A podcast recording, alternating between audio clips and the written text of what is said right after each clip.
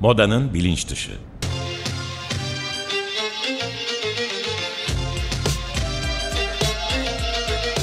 Modanın kültürel tarihi ve güncel refleksleri.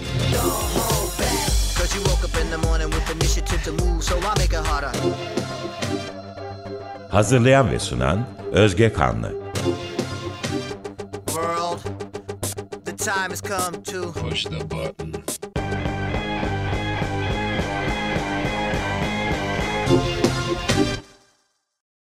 Merhaba sevgili Açık Radyo dinleyicileri. Ben Özge Kanlı. Modanın bilinç dışında bu hafta sürdürülebilir moda tasarımı üzerine bir sohbet edeceğiz. Bu haftaki konuğum Sanem Odabaşı. Kendisi Eskişehir Teknik Üniversitesi'nde tekstil ve mes- e, tekstil ve moda tasarımı bölümünde doktor öğretim görevlisi olarak çalışıyor. Sürdürülebilir moda lisanının e, yazarı ayrıca. Tasarımcı olarak çalıştığı markaların yanı sıra e, Radikal'e bağlı Tasarım Gazetesi'nde zamanında tasarım ve moda üzerine yazıları yayımlanmış e, birisi. 2019 yılında New York'ta bulunan Parsons School of Design bünyesinde yer alan Fashion Praxis çalışma grubunun davetiyle araştırma faaliyetlerini de yürütmüş birisi. Union of Concerned Researchers in Fashion'ın aktif üyesidir ve ilk kitabı Sürdürülebilir Moda Tasarımı Kavramlar ve Uygulamalar 20, 2002, 2022 yılında e, çıkmıştır. E, tasarım, sürdürülebilirlik ve moda konularına ilişkin yazıları ayrıca e, Manifold'da e, yayımlanmaktadır. E, Sanem hoş geldin, e, sefalar getirdin. e, konuğum olduğun Merhaba. için çok heyecanlıyım ve çok mutluyum. Ben de e, senin konuğun olduğun için çok mutluyum. Evet, e, şöyle minik bir giriş yapıp sana hemen sorumu yöneltmek istiyorum çok vakit kaybetmeden. E, moda endüstrisi kadar herhalde sürdürülebilirlik kimliğini güçlü bir şekilde lanse eden ve bunu bir pazar aracı olarak kullanan herhalde çok az endüstri var. E, mayodan gelinliklere kadar organik, vegan olarak pazarlanan birçok ürün var. Geri dönüşüm, yeniden satış, kiralama, yeniden kullanım ve onarımı içeren çeşitli iş modelleri çevreci ve hayat kurtarıcı e, olarak pazarlanıyor. Ancak üzücü gerçek şu ki son 25 yılda moda endüstrisindeki tüm bu deneyler ve sözde inovasyon e, gezegen üzerindeki etkisini e, azaltmada ne yazık ki başarısız oldu diyebiliriz. Ee, geçen çeyrek yüzyılda iki kattan fazla artan gömlek ve ayakkabı üretimini ele alırsak bunların dörtte üçünün e, yandığını ve çöplüklere gömüldüğünü e, ifade edebilecek bir veriye sahibiz şu anda yapılan araştırmalara göre. E, endüstrinin sürdürülebilirlik hayal kırıklığının nedenleri çok karmaşık olabilir. Ucuz, hızlı modaya yönelik tüketici talebiyle bir araya gelen bu amansız büyüme baskısı buna önemli bir katkıda bulunuyor belki de. E, bu boyun eğmez büyüme arayışı tüketimi motive etmek için daha iyi performans gösteren veya daha verimli bir bluz, el çantası veya bir çift çorap yapmak zor olduğundan e, sadece daha farklı, daha ucuz veya daha hızlı üretimi zorluyor. E, sonuç olarak polyester bugün bir numaralı sentetik elyaf haline geldi e, diyebiliriz e, ve bu yani veriler de dediğim gibi aynı şekilde bunu gösteriyor. E, moda endüstrisinde e, pazarın gezegeni ne kadar büyük ölçüde başarısızlığa uğrattığını tam olarak anlamak için e, sürdürülebilir modanın neden sürdürülebilir olmaktan çok uzak olduğunu biraz daha yakından bakacağız. Ama önce sana profesyonel bir gözle tasarım alanını daha iyi görebilmek için bir soru sorarak başlamak istiyorum. E, sevgili Sanem, sürdürülebilir moda tasarımı nedir? Neden sürdürülebilirlik e, kavramını e, çekip aldık oradan ve oraya koyduk ve bizlere acaba bu konuyla ilgili takip edebileceğimiz güvenilir bilimsel dayanakları olan e, bir kaynak veya site önerebiliyor musun? Çünkü çok ciddi bir bilgi kirliliği var ve doğru kaynakları, doğru referansları ve doğru dataları siz nerelerden alıyorsunuz? İzleyicimizde, dinleyicilerimizle paylaşmak istiyorum. Hı hı. Yani aslında bahsettiğin problemlerin hepsinin birer tasarım problemi olduğunu anlamakla başlayabiliriz ilk başta işe. Çünkü aslında yani kullandığımız bütün ürünler bir tasarım sürecinden geçerek nihai tüketiciyle, kullanıcıyla, müşteriyle buluşuyor. E, bu nedenle aslında sürdürülebilirlik e, nasıl ki her şeyin gündemine oturduysa e, modanın da gündemine oturuyor, tasarımın da gündemine oturuyor, mimarlıkta da bu konuşuluyor, hı hı. E, endüstriyel tasarım alanında da bu konuşuluyor. Bu aslında sürdürülebilir moda tasarımı bu açıdan belli bir takım sürdürülebilir e, tasarım yöntemlerinin modaya uygulanışını ele alıyor. Bunlar hı. ne demek? E, aslında e, şeyde Cradle to Cradle Enstitüsü'nün 2002 ee, yılında çıkarmış oldukları kitapta e, bahsedilen bir takım parametreler var. Mesela geri dönüşüm bunlardan bir tanesi, yeniden kullanım bunlardan bir tanesi. E, recover denilen e, aslında bir şeyleri kurtarmak, kıyafetteki ya da tasarımdaki herhangi bir parçayı tekrardan kullanmak üzere kurtarmak, yeniden tasarlamak bunlardan bir tanesi. Ekolojik etkileri azaltmak bunlardan bir tanesi. Ürün basınında konuşuyorum bunları konuşurken. Ee, yani aslında temel olarak az önce söylediğim gibi herhangi bir tasarım ürününde, herhangi bir kullandığımız üründe, alette, e, ekipmanlarda e, nasıl e, kullanıyorsak, nasıl bir kullanım aracı olarak aslında onlar bizim elimizden geçiyorsa moda ürünleri de öyle. Oradaki uygulamalarda da işte karşımıza geri dönüştürülmüş polyesterden ortaya çıkan tişörtler olarak çıkıyor. E, ekolojik etkileri azaltmak e, ve yeryüzünün refahını korumak adına organik tekstilleri, organik ürünleri, organik malzemeleri, bileşenleri kıyafetlerde kullanmak olarak ortaya çıkıyor. Ya da üst dönüşüm dediğimiz upcycling kavramıyla mesela tekrardan ve yeniden kullanımı teşvik etmek, bazı kıyafetlerdeki delikleri, yırtıkları onarmak bunların hepsi aslında e, sürdürülebilir moda tasarımının uygulanış biçimleri olarak karşımıza çıkıyor. Hı hı. E, Türkiye'de bu konuya e, çok güzel yaklaşan aslında hem akademisyenler hem uygulamacılar hem tasarımcılar var. E, kaynak olarak benim önerebileceğim e, ilk etapta Şölen Kipöz'ün editörlüğünü üstlendiği iki tane kitap var. E, onlara bakılabilir. Biri Sürdürülebilir Moda e, adında bir kitap. Bu kitabın içerisinde hem yerli hem de yurt dışından birçok aslında akademisyenin ve tasarımcının metinlerine e, rastlıyoruz hı hı. ki bu çok güzel bir şey Türkçe'ye çevrilmiş olması açısından. Yine Modada Yavaşlık kitabı ee, yine benzer şekilde farklı yurt içinden ve yurt dışından e, tasarımcıların ve akademisyenlerin metinlerinin buluştuğu bir e, kitap. E, bunun haricinde e, benim Dilek Altan'la beraber e, Dilek Altan'ın kreatif direktörü olduğu, benim yazarı olduğum Sürdürülebilir Moda Lisanı adlı açık sözlük.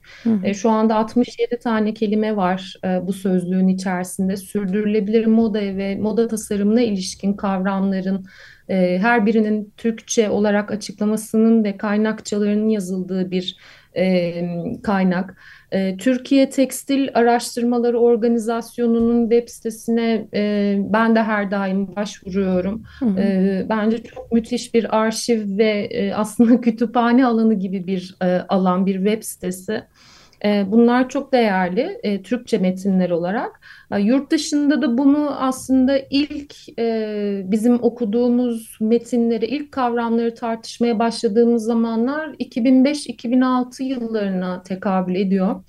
Ve Kate Fletcher aslında bunun öncülüğünü yapmış isimlerden, akademisyenlerden bir tanesi. Sustainable Fashion and Textiles Design Journeys adlı bir kitabı çıktı. Yanlış hatırlamıyorsam 2006-2007 yıllarıydı. Hı hı. O dönemden beri Kate Fletcher'ın bütün yayınlarını ben takip ediyorum.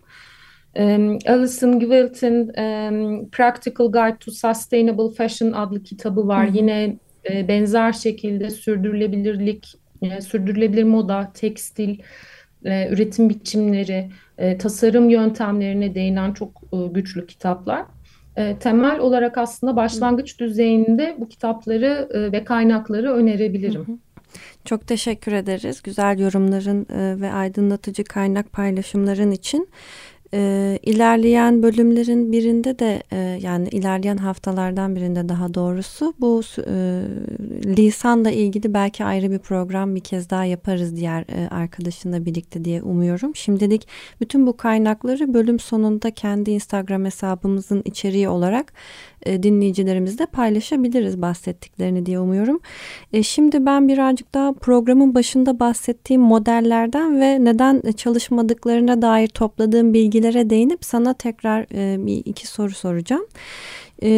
Similar Web'e göre Shein e, dijital kadın giyim mağazası web sitesi olarak e, işlev görüyor ve moda ve hazır giyim kategorisinde web trafiğinde dünyada bir numara şu an. Burada 7 dolara bluz, 17 dolara kot pantolon falan satılıyor ve hali hazırda Zara ve H&M bile şu an e, pahalı ve yavaş kalıyor böyle bir web sitesinin hızı ve e, üretimi karşısında.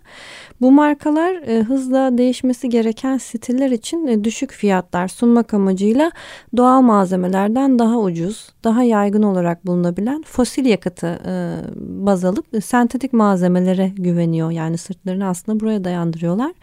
E, sonuç olarak polyester şu anda tüm küresel elyaf üretiminin yarısından fazlasını temsil edecek bir rakama ulaşmış ve bunlar yenilenmeyen kaynaklardan elde edildiği için de ekstrasyon ve işleme için büyük miktarda enerji gerektiriyor. E, yani büyük önemli miktarlarda yan ürünler açığa çıkıyor. Şimdi e, bunlardan bu modellerden bazılarını değinecek olursak da şeffaflık örneği mesela yakın tarihte bir Business of Fashion raporunun da belirttiği gibi bu standartlaştırılmış bir dil veya düzenlenmiş bir çerçeve olmadan şirketlerin gerçekten ne yaptığını öngör, öngörmek çok zor. Yani e, lik evet doğru hani bunu diyorlar belki bu anlamda çok küçük e, niş e, alanlarda ve niş üretimhanelerde bu dikkate alınıyor ama e, çoğu kimyasal güvenlik raporu moda markalarının tam karbon emisyon profilini doğru şekilde ölçmediğini ve denetlenemez denetlenemez durumda olduğunu söylüyor. E, yine geri dönüşüm e, modeline baktığımız zaman e, geri dönüşüm fikri çok aşırı satıyor. İşte hani bir strateji olarak marka stratejisi olarak ama Şimdi arzın değişkenlik göstermesi nedeniyle bu nerede bir mass production yani çoklu üretim devreye girdiği anda bunlardan bahsettiğimiz zaman da e, neredeyse tüm giysilerin yüzde birinden azı aslında e, yeni giysilere dönüşüyor ve dolayısıyla iklime ve iklim e, krizine çok ciddi bir etkisi yok diyebiliriz bunun içinde. Ee, yine H&M ve Zara mağazalarındaki bu meşhur geri dönüşüm kutularına biraz değinecek olursak yani her zamankinden daha fazla aslında tüketimi teşvik eden bir placebo işlevi gördüğü e, ifade ediliyor. Çünkü bu bağışlanan ürünlerin çoğu e, yoksul ülkelerde çöplüklerde bir, yani o yolculukta e, son bulabiliyor. Çöplüklerde son bulabiliyor bu kıyafetlerin kaderi de. Aynı zamanda pamuklu kot pantolonlarla ilgili bir yapılan araştırmada aslında bir pantolon satın alıp evden çıkarmanın iklim değişikliği üzerindeki etkisini bir kot pantolonu yeni bir kot pantolona dönüştürmekle hemen hemen aynı olduğunu e, ifade ediyorlar. E, biyo bazlı malzemeler kullanıldığı zaman da ne yazık ki bunların e, yüksek başlangıç maliyetleri olmasından dolayı, e, büyük sermaye gereksinimi duymasından dolayı, değişime toplumsal bir direnç olmasından dolayı da e, büyük engellerle karşı karşıya kalıyoruz. Yine bir elbiseyi kiralamak istediğimiz zaman da aslında e, bunun da büyük oranda e, karbondioksit e, salınımına e, etki eden ciddi bir e, unsur olmadığını e, ne yazık ki görüp şirketler için karlı olmadığı için aslında şirketler için karlı olmadığı için çok tercih edilen bir şey olamıyor.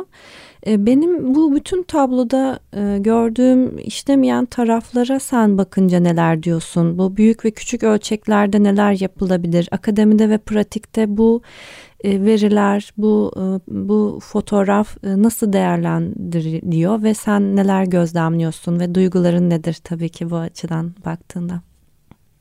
Yani aslında temel olarak sürdürülebilirlikle ilgili problemlerin e, esas e, bazını şu oluşturuyor. Yani bunu çok iyi anlamamız gerekiyor. E, yöntemleri biliyoruz, uygulama e, türlerini biliyoruz, parametreleri biliyoruz, ne Evet, yapılacağını biliyoruz ama ölçek çok geniş. Yani sürdürülebilirlikle ilgili bütün problemler aslında bir ölçek problemi. evet. Yani yerel ölçüde yapılan uygulamaların o yüzden büyük sistemi dönüştürmesi e, çok mümkün olmayabiliyor ve e, buralarda bizler yani vatandaşlar bunu izleyenler olarak hatta çoğu zaman iştirakçiler olduğumuzda bile aslında o sistemin dönüşmesi için e, sürdürülebilir modaya geçiş için iştirak eden bireyler olarak e, çoğu zaman çok umutsuz kalabiliyoruz ya da inandırıcılığını yitirebiliyor. Evet. Yani çünkü karşımızda sanki koskocaman bir dev var, koskocaman bir canavar var ve beslendikçe besleniyor, güçleniyor, Evet. büyüyor. Ama buralardaki küçük uygulamalar, e, bazı şeylerin dönüşmesi için, değişmesi için çaba veren insanların yaptıkları e, çok minimalist, çok böyle şey kalıyor aslında hani ütopik kalıyor. E, ki- kimi zaman yani bunu biz de o şekilde hissediyoruz ve izlediğimiz zaman da bunun böyle olduğunu görüyoruz. Bu çok acı bir şey ama gerçek. Yani bunun bu gerçeklikten bence kaçmamalıyız. E, fakat buradaki temel problem aslında büyük ölçekli firmaların, büyük ölçeğe sahip endüstrilerin e, sorumluluğunu neden bu küçük Evet. bireyler, küçük gruplar, küçük komüniteler sırtlanmaya çalışıyor? Yani aslında orada e, büyük sisteme yapılacak eleştiri e, çok daha gerçekçi ve çok daha dönüştürücü. O yüzden yıllar içerisinde aslında benim de karşılaştığım akademi içerisinde çoğu zaman e, meslektaşlarımla konuştuğumda sürdürülebilir moda ile ilgili çalışmaya başladığımı söylediğimde çok naif, e, çok böyle şey e, gözüküyordum. Yani hani bununla uğraşmaya gerek yok. Politik e, yaptırımlar olmadıkça ya da e, daha büyük merciden bir aslında söylem olmadıkça pek de bir şey Hı hı. değişmeyecek gibi bir negatif bir söylem oluyor.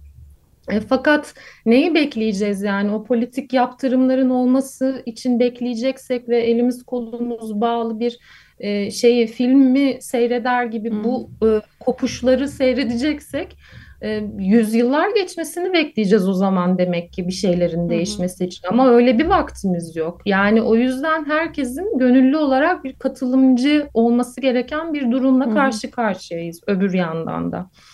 Evet. Bütün problemler aslında hani yapış biçimlerinden daha ziyade bu hizmetlerin, ser- servislerin, süreçlerin tasarımıyla da ilgili problemler ortaya Hı hı. çıkıyor. Yani hiçbir firma mesela küçülmeden bahsetmiyor, ekonomik Evet. küçülmeden bahsetmiyor.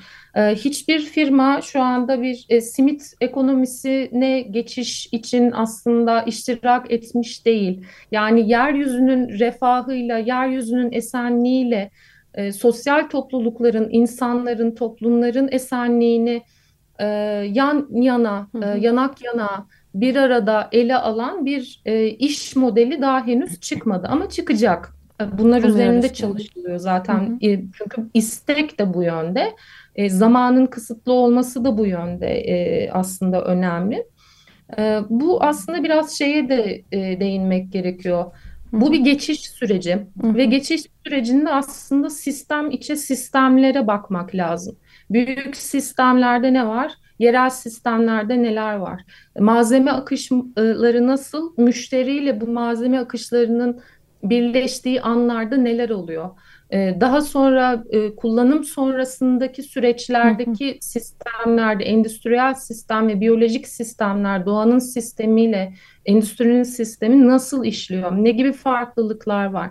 Yani buralardaki aslında problemleri Hı tek hı. tek sanki akupunktur yapar gibi geçiş için e, tasarlamak, bunu açık bir şekilde konuşabilmek, Hı hı. kapalı ve örtük olan meseleleri biraz daha açabilmek, kurcalayabilmek, e, ütopik olanı aslında akla hayale sığmayanı biraz daha gündeme getirebilmek ve akademinin içerisine de bunu entegre edebilmek çok önemli. Şu anda sürdürülebilir moda tasarımından anladığımız bizim aslında kabaca e, geri dönüşüm, üst dönüşüm, organik tekstiller. Hı hı. Ama mesela metafizik konularını da ben derslerde tartışmayı çok seviyorum. Yani şefkati nasıl tasarlayacağız? Hı hı. Esenliği nasıl tasarlayacağız? İyiliği nasıl tasarlayabiliriz? Ya da bir kıyafetin kullanım ömrünün 35 e, sene olması için mesela nasıl bir tasarım yöntemi geliştirebiliriz? Biraz buralara da bakmak lazım. Evet. O yüzden tasarım eğitiminin de çok değişmeye başladığı bir döneme aslında tanıklık ediyoruz. Hı hı. Şu anda e, bu kullanat sistemle yapılacak her ürünün maliyeti de e, zararı da açık arayla e, çok şey e, tolere edilemeyecek duruma geldi. Evet. E, bunun herkes farkında ama neyi nasıl yapacağımızı çok e, idrak da edememiş durumdayız. E, biraz bunların tartışılmasının akademide çok daha önemli olduğunu düşünüyorum. Zaten Kesinlikle. pratikten o kadar kopukta bir alanda olmadığımız Hı -hı. için moda tasarımı olarak yani günün sonunda o ya pratikten biz etkileneceğiz ya da biz pratiği etkileyeceğiz. Böyle bir işteş durum var. Evet karşılıklı olarak umarım bir belki bu alanda çalışan farklı e, alanlar yani bu alanda fakat farklı kısımlarında çalışan tüm e, pratisyen dediğim o anlamda tasarımcıların ve aynı zamanda akademisyenlerin de belki bu minvalde bir araya geldiği bir topluluk olur ve umarım yakın zamanda Türkiye'de e, toplu şekilde bunlar tartışılıp arşivlenip e, hızlı bir yol haritası toplumsal bir, bir harekete dönüşecek bir şeye e, vesile olabilir diye düşünüyorum. E, yani zaten bundan sonra soracağım soru bir, bir soru daha kalmıştı. Onunla ilgili çoğu şeye bu arada da değinmiş oldun ama aslında genel olarak tabii ki e, hukuki yaptırımların e, ciddi anlamda devreye girdiğini yavaş yavaş da görebiliyoruz e, dediğin gibi. Örneğin ee, sanırım New York eyaletinde bu tedarik zinciri haritalamasını yaklaşık bir buçuk santigrat derece senaryosuna uygun karbon emisyonlarını azaltmayı ve yaşama e, ücretinin ödenmesine kıyasla ücretlerin raporlanmasını zorunlu kılacak bir yasa geliştiriliyor ve e, geliri 100 milyon dolardan fazla olan ve bu standartları karşılamayan markalar gelirlerin %2'si kadar para cezasına e, çarptırılacağı öngörülüyor. E, yine Birleşik Krallık'ta bir hükümet komitesi işlenmemiş plastik için vergilendirme önerdi. E, bunlar moda endüstrisi için bu sentetiklerin fiyatını artırıp doğal malzemeleri daha çekici hale getirebilir elbette. E, nihayetinde işletmeler kendi güçlerini kullanmalı, ilerlemeyi göstermek içinse yönetim raporları daha zorunlu, daha nicel, daha ince, e, gezegensel eşiklere daha uyumlu hale gelmeli diyebiliriz ve e, belki de dış denetimlere tabi olmalı bu şekilde e, tüm e, üreticilerin e, ve endüstrinin e, e karş, karşımıza çıkan bu kişiler diyelim. Şimdi sana genel olarak bunlarla ilgili tüm öngörülerin ve çözümler için e, profesyonel olarak son olarak neler sen e, görüyorsun ve neler dilersin diyelim ve yavaş yavaş kapanışa geçelim. Yani bahsetmiş olduğun aslında politik yaptırımların e, günümüzde daha aktif olduğunu görüyor olmak çok umut verici. E, bu e, az önce değindiğin New York Fashion Act, daha sonra New York Fashion Workers Act gibi yasalar, daha sonra Avrupa Birliği döngüsel ve sürdürülebilir tekstil stratejilerinin ortaya çıkması, Türkiye'nin yeşil mutabakatı e, imzalayan ülkeler arasında olması aslında bunun yavaş yavaş e, gündeme geldiğini gösteriyor. Ben bunu çok umut dolu buluyorum. Hı hı. E, şu anda H&M'e açılmış e, çok büyük üç tane dava var. Hı hı. E, yeşile boyama yaptığı için. Hı hı. Böyle spesifik özellikle de aslında e, firmalar bunlarla baş etmek zorunda kalıyor. Ve bu zorluk aslında hepimiz için çok iyi bir şey. Çünkü o firmalar aslında bu tartıştığımız konuları evet. gerçekleştiren yerler.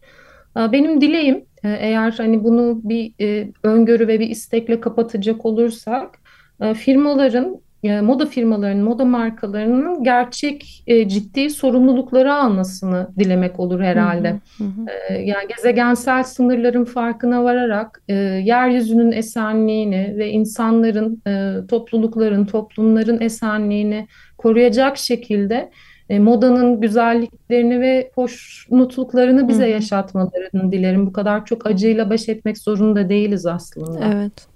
Çok teşekkürler Sanem.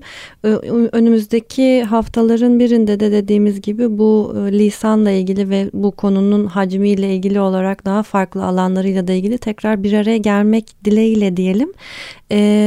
Modanın bilinç dışı iki hafta sonra tekrar e, aynı gün ve saatte sizlerle birlikte olacak. Hoşçakalın.